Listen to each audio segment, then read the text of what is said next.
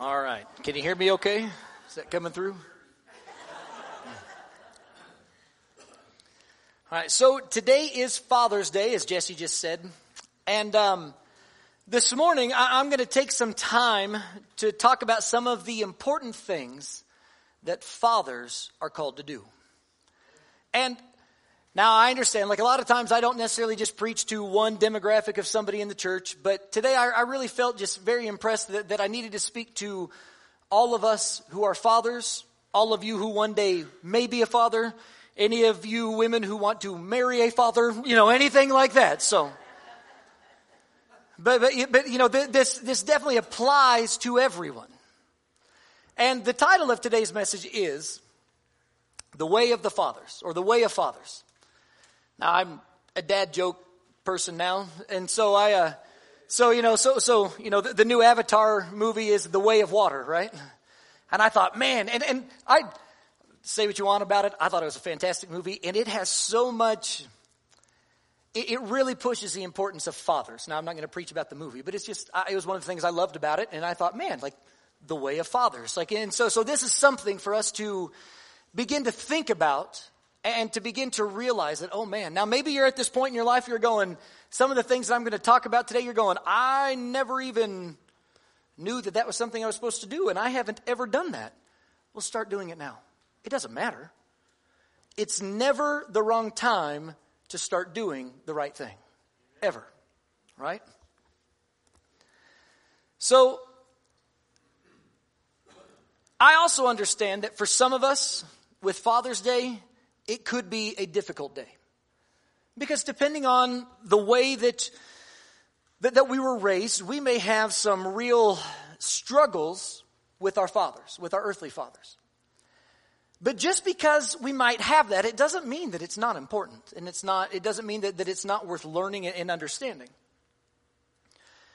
Did you realize that our, each one of us, our initial understanding and belief of who God is is filtered through the way that our earthly father was. I'm serious. Like, like that, that is a study that they've shown that people's perception of God is directly related to their experience with their earthly fathers.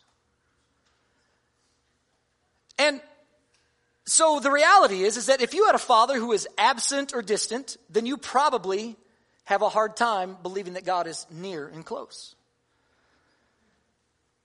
If you had a father who was very harsh, very demanding, then chances are good that you probably, at least initially, believe that God is very harsh or demanding. If you had a good experience with your father growing up, then typically you don't have as hard of a time believing that God loves me for who I am. But I mean, but think about this for a moment because this is something that if we realize and go, oh my gosh, that, that is the way that I immediately thought about God whenever I began to learn about God was directly correlated to the way that my father was to me. It is no surprise to me at all that the enemy attacks fathers so hard. Because as he attacks these fathers, as he does this stuff, he knows that he is creating a, he's creating a thought process inside of each one of us that if we can begin to think of God the way that we think negatively about our fathers, then it's going to end up ruining our relationship with God. So the enemy is just fighting that constantly, constantly, constantly. You see, because of these filters, it is so important for us to understand that the enemy, the devil, he wants nothing more than to destroy fathers. Because I believe that if the enemy can destroy the earthly father, he destroys the family. And if he destroys the family, he can destroy societies. And if he destroys societies, then nations fall into chaos. We need fathers. We need fathers. I don't care if you're an earthly father, if you're going, man, you know what, I've, I've never had kids, I've never been able to have kids, it just never worked out for me that way. That does not mean that you cannot take on a father figure role towards someone else. Because the world needs fathers more than they ever have before. Ever. Guys, men, we need to be who God has called us to be so that those who come after us have a better understanding of who God is. Now, I understand, you know, like all this kind of like, yeah, all right, yeah, that sounds pretty good, but I want to focus on three things today that I believe that we need to understand in order to actually become better fathers. Once we know these principles, I really believe that it will help us be on the lookout and it'll help us understand what it means to be fathers to the fatherless. The first thing as we're doing this is that we actually have to realize that God is our Father. Okay? And He's not just some distant force off in the universe somewhere. But God actually wants to be our Father. And He wants to have a loving relationship with us as a father has with a child. In Galatians chapter 4, the Apostle Paul writes this He says, But when the right time came, God sent His Son, born of a woman, subject to the law God sent him to buy freedom for us who were slaves to the law, so that he could adopt us as his very own children. And because we are his children, God has sent the Spirit of his Son into our hearts, prompting us to call out, Abba, Father. Now you are no longer a slave, but God's own child. And since you are his child, God has made you his heir. From this scripture, we can see we, we weren't afterthoughts. We weren't just, you know, oh, God's like, well, man, they blew that. All right, what can I do now? I guess. We weren't afterthoughts. The Bible tells us that before the foundation of the earth, the Lamb of God was already slain. And God knew that I'm going to grab hold of, I need to make sure that they understand that they are my children and I'm going to be their loving father. I'm going to create a way that it's not just me and them, but it's they are mine. And that's what he did through Jesus. So, before I get into our three points this morning, I, I want to tell you something that I really, I don't know, maybe I've known this for a long time, but it kind of just really hit home again this week. And that is that fathers are shepherds. So, big picture, if you're thinking about it, what does a shepherd do? They lead. They lead sheep, right? So, a father must lead. So, practically, with the shepherd in mind, how do fathers lead? Well, I believe the answer to that is in Psalm 23. We're going to read the whole chapter here. It's only six verses. Don't worry, it's not long. And it says, The Lord is my shepherd, I shall not want. He makes me lie down in green pastures. He leads me beside still waters.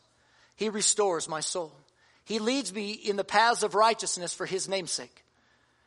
Even though I walk through the valley of the shadow of death, I will fear no evil, for you are with me. Your rod and your staff, they comfort me. You prepare a table before me in the presence of my enemies, and you anoint my head with oil. My cup overflows. Surely goodness and mercy shall follow me all the days of my life, and I shall dwell in the house of the Lord forever. So, point number one this morning about a father a father provides. This is who God has created us to be. A father provides. In verses 1 through 3, they're out of Psalm 23. We're going to read these again. It says, The Lord is my shepherd, I shall not want. He makes me lie down in green pastures. He leads me beside still waters. He restores my soul. He leads me in paths of righteousness for His name's sake. You see, fathers provide what is needed for their children. It says there, you know, He makes me lie down in green pasture. Oftentimes, the way that that's worded, we can sit there and think, you better lie down. That's not what it is. It's this reality that He just, the shepherd leads them to a green pasture and he keeps them there so that they can be fed and nourished. Now, as a father, there will be moments with your children that you, you need to lie down, but you know. But the whole reality is, is that we are, we are being able to lead our kids to a place where they can grow and be nourished. I love that it says he leads me beside still waters and he restores my soul. Oftentimes, we, we can sit there and think about, man, I, I don't like the still waters. Still waters are often deep. And some of us don't really want to go deep. We'd rather have the adventure of the shallow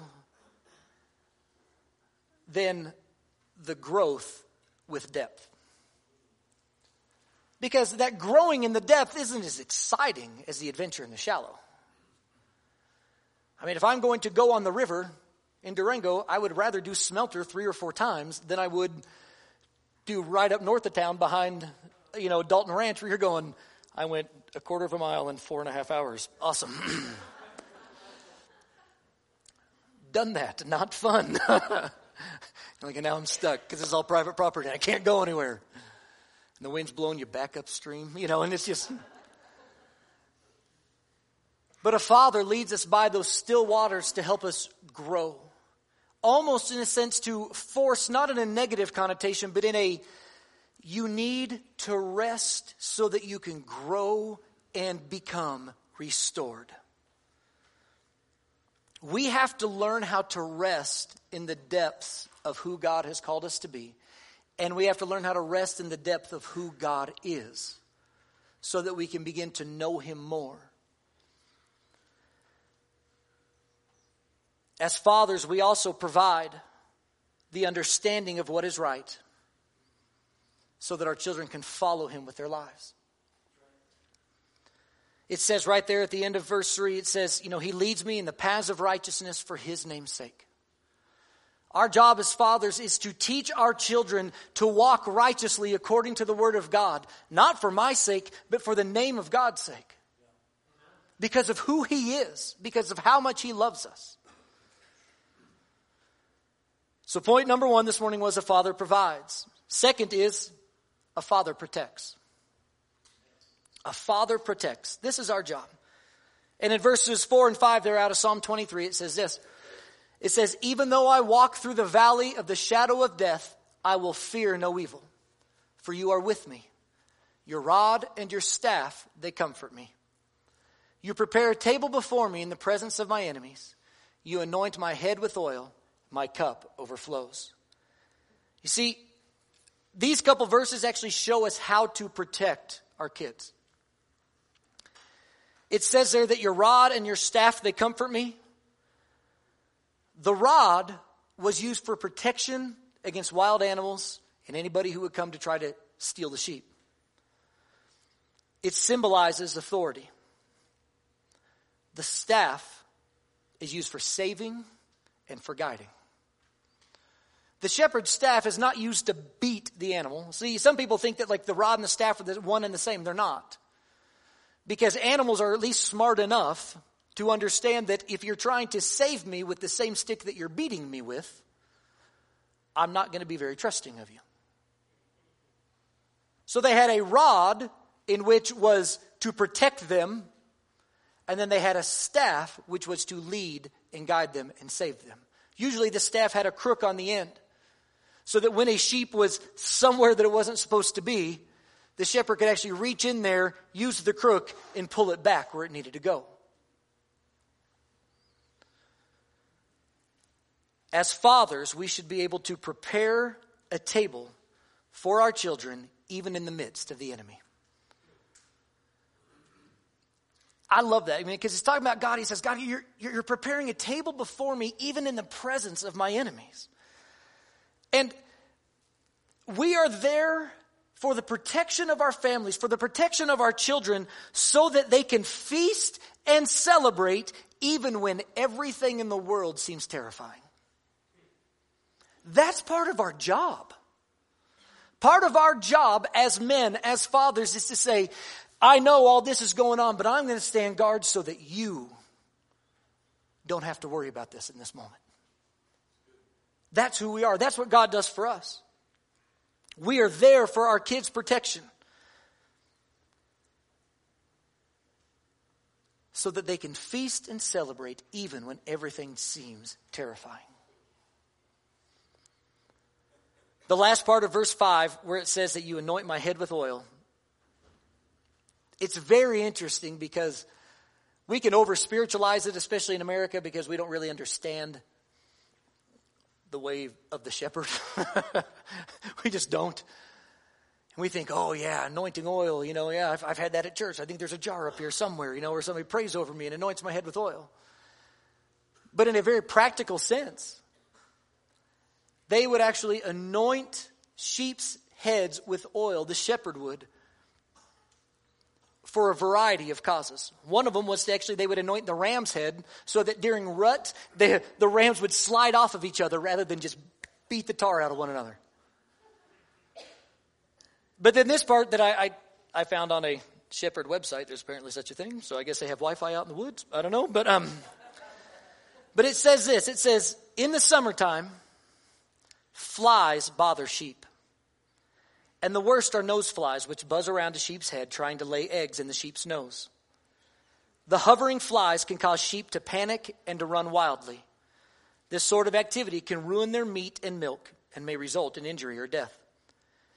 If the fly is successful, then in a few days, larva will hatch and burrow itself into the soft flesh of the sheep's nasal passages, and this causes irritation, inflammation, and infection.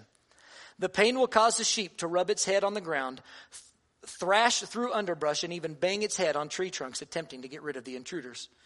In several cases, a sheep may kill itself trying to get away from the pain. If the sheep manages to survive, the infection caused by the larva can cause it to go blind. Because of the seriousness of the problem caused by noseflies, shepherds must be extremely attentive. And in biblical times, they would watch for the first indication of those noseflies, and then they would pour oil over the sheep's head to keep those things from coming into their nose. Now, we know in Scripture that the oil is a representation of the Holy Spirit. if we're just thinking about, I mean, not, not our own kids, think about other people's kids for a second, all right? You know, but how many of other people's kids do we know that have, metaphorically speaking, nose flies that are causing them to think the thoughts that aren't there, that are causing them to be irrational, that are causing them to go crazy in the world today? So, our job as fathers, as part of this protection, my question to you is Are we praying for the anointing of the Holy Spirit to be over every one of our children every day? Are we making sure that we are covering them with the oil of who He is? So that we are providing a safe place and we are protecting the minds of our children as they grow. Come on.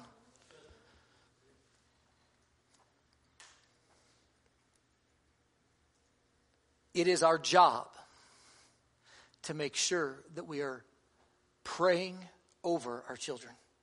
It is our job that we are anointing them, whether it's literal or metaphorically, it doesn't matter. But we are anointing them with who the Holy Spirit is and saying, No, I am believing God and I'm going to plead the blood of Jesus over them so that these thoughts and these schemes of the enemy do not take over their minds. This is our responsibility. Point number three this morning is a father, or a father loves.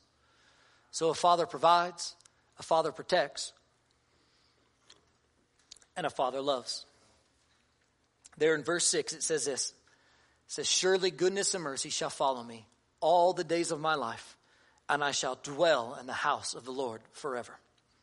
That first line there where it says, Surely goodness and mercy shall follow me, in the English, it's kind of a poor translation you know, and, and I know I've told you guys before, English is just not a very descriptive language unless you're around a sailor and then you can use words for anything. But other than that, you know, English is not a very descriptive language when it comes to Hebrew and the way that the meaning of words. And a better translation there where it says that surely goodness and mercy shall follow me all the days of my life. Rather than follow me, the actual Hebrew word there, it's not just to follow behind like we think of. The actual Hebrew there, it's a word that means to pursue and keep chasing after. In other translations, even where it says mercy, it actually says, Surely goodness and your tender love shall follow me, shall pursue me, shall come after me, and never stop all the days of my life. Now, when we understand that that's the way that God sees us, and, and, as David wrote this psalm, he said, God, this is who you are. And God's saying, yeah, now I want you to be an example of a father that you see in me to your kids. Then our responsibility is to be that a father loves. And surely goodness and mercy shall follow me all the days of my life. As a father, are we pursuing our children with love in everything that we do? I know sometimes I pursue my children with nagging. But am I always pursuing them with love?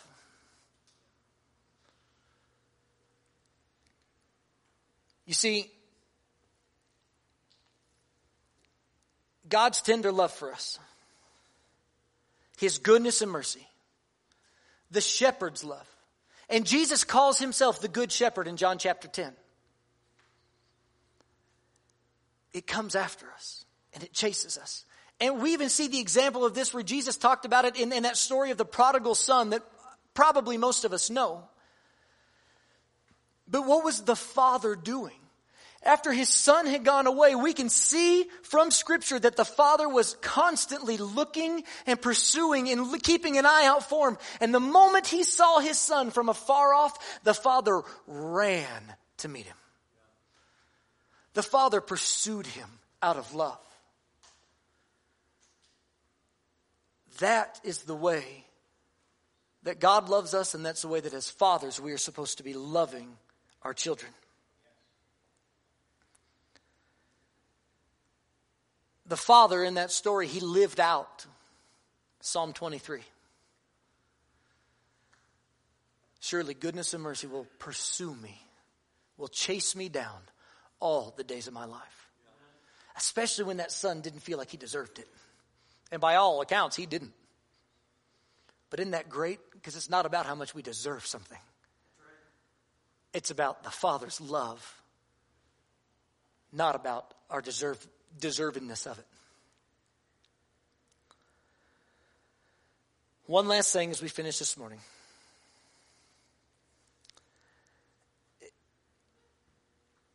If we aren't, well, we have to be careful not to make it sound like this is really easy, just A, B, C, and D, and you're going to have the best kids ever. Follow me for more tips on Instagram, right? I mean, none of that, right? because the truth is, is that it's very simple, but it's not very easy. And I want to encourage all of us dads this morning. You're going to screw up. All right? Yeah. Because we all do. But when you do, be quick to own it. Be quick to repent. Ask your kids to forgive you. Ask God to forgive you. Earlier this week, my son's been in this stage where he's just so much like his mom. No, I'm just kidding. That's a, no, it's a, no, my, my, my son's been in the stage where he's just so much like me in the, in the way that he does things. And I'm sitting there at breakfast the other morning and I'm going, Lord have mercy, help me, help me, help me. And I got so frustrated with him because I'm sitting there looking at him going, everything he does reminds me of me. And I'm like, oh. And I got so frustrated and I raised my voice at him. And he kind of started crying and he started eating. And God said, Seriously? And I'm like, Dang it. So I looked at him. I said, Nash, man. I said, I, am so sorry. I should not have gotten upset. Would you please forgive me? Dad messed up. And he just looks up and he has big old crocodile tears. And he goes, I forgive you, Daddy, and I love you. And, and there's, these, there's these moments where we're going to mess up as dads. And if that's the worst mistake I made this year, hallelujah, even this week, hallelujah, right? But in those moments, be quick to repent. We always want everybody else to repent to us for everything that they've wronged us with. How about us? Lead, lead by example.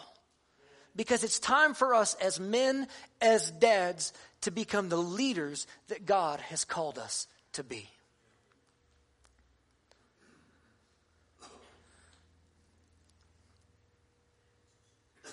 We need to turn to the Good Shepherd, to Jesus, and we need to learn from him again and be the kind of dad that he has called us to be.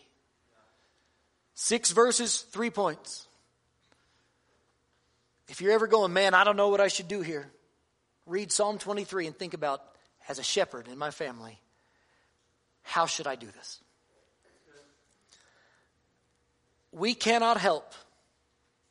We cannot help what was done to us in the past. We can't.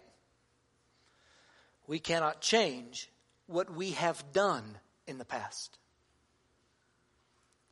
But we can choose to be different from this moment going forward. Does that make sense this morning? Amen. Well, let's stand and we're going to pray and be dismissed. If you need prayer for anything today, we're going to have people down here at the front who would love to pray with you. Maybe it's, it's in regard to the sermon. Maybe it's about something else entirely. That's fine. Don't ever leave church without asking somebody for prayer if you need prayer. Okay? That is why we're here. Father, we love you. We thank you. God, you're so good to us, and I thank you for the examples all through Scripture about teaching us as men how to lead well. And God, forgive us in those areas where we have not led well. And God, I ask that you would just, through the power of the Holy Spirit, let us be able to change those things even starting today and help us walk into the grace, into everything that you have called us to walk into. Jesus, thank you for the example of being what a shepherd is supposed to be.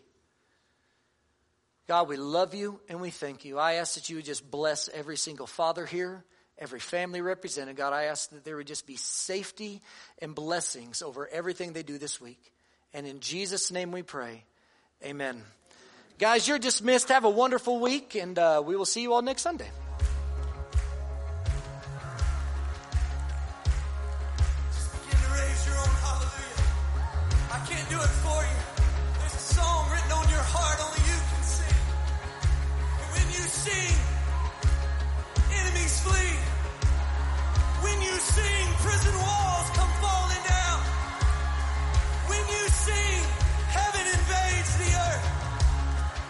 just begin to lift up your hallelujah.